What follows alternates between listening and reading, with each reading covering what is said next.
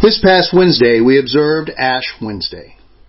The day marking the start of Lent, our penitential season intended to remind us of our own sin and all Jesus gave up for us, from the glories of his heavenly kingdom to his very life on the cross, so that we may be freed from our sins. There are a few things that typically occur during Lent. Superficially, we change the colors in the church to purple. More importantly, more meaningfully, the first thing is that people think about and then decide upon something from which they will fast. It is a token fast, a small reminder whenever you want that piece of chocolate, the cup of coffee, or whatever it is you have decided to eliminate for the season, to consider everything Jesus gave up for you. Each time you deny yourself that small token fast item you have given up, you are to remember all that Jesus gave up for you. The next thing the token fast is to inspire is a life of striving toward God. Jesus said that we are to deny ourselves, pick up our crosses, and follow Him.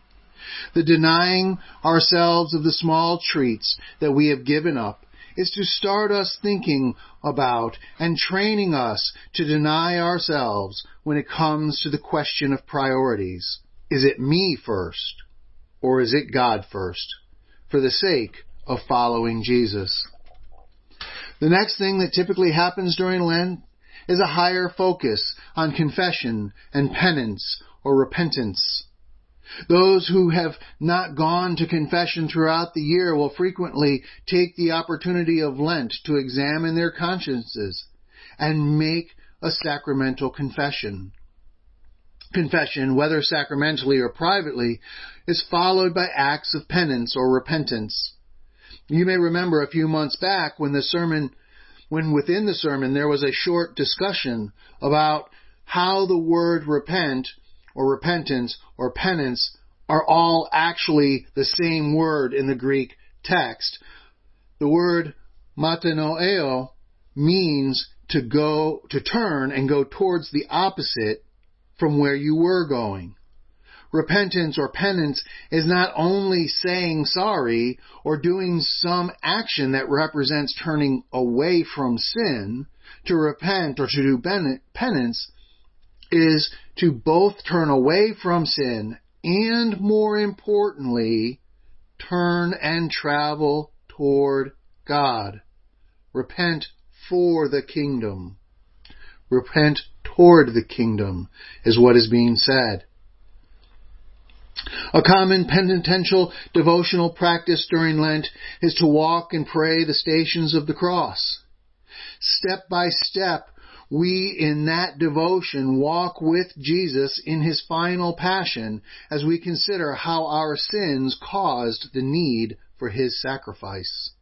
As we walk with Christ, we walk towards the cross, where we will stand with the Blessed Virgin Mary, the embodiment of purity, Mary Magdalene, the emblem of a life ruined by sin, and John the Baptist, the one who, though overwhelmed like the other disciples, knows that he must be with Jesus through to the end. There we know that each person there with us represents a part of our own lives.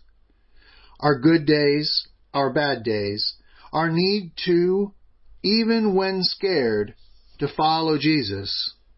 Our successes, our failures, and the overcoming of our fears. And the final thing for today that occurs during Lent is a series of gospel readings that tell us of the suffering of Jesus.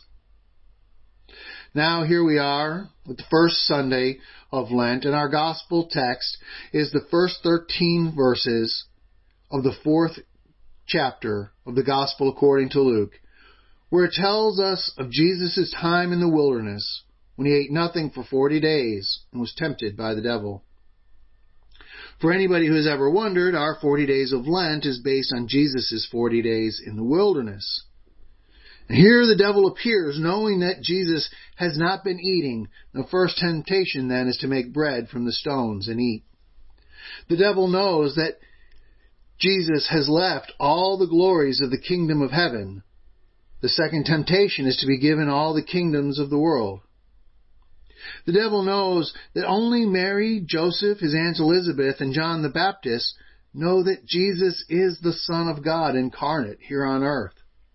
The third temptation is for Jesus to throw himself from the pinnacle of the temple in Jerusalem so that all the people of Israel would see the angels come to catch Jesus before he struck the ground and know his true identity. God with us.